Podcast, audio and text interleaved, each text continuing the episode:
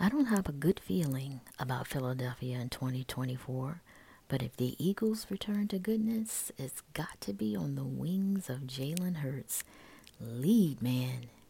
Peter King, now retired in his article, his farewell article rather, there's something to be said for wisdom gained through experience, which comes with age.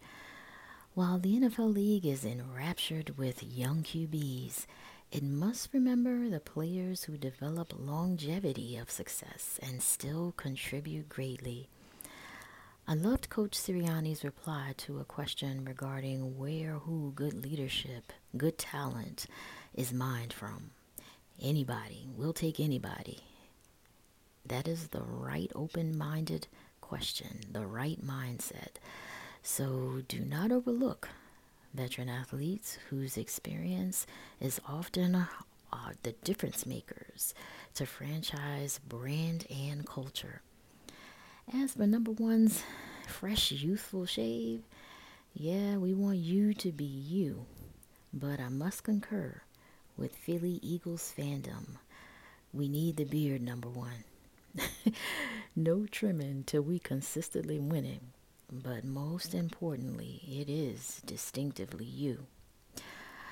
In this quick wheatgrass shot um, moment uh, from the Daily Dose, I want to leave you with this.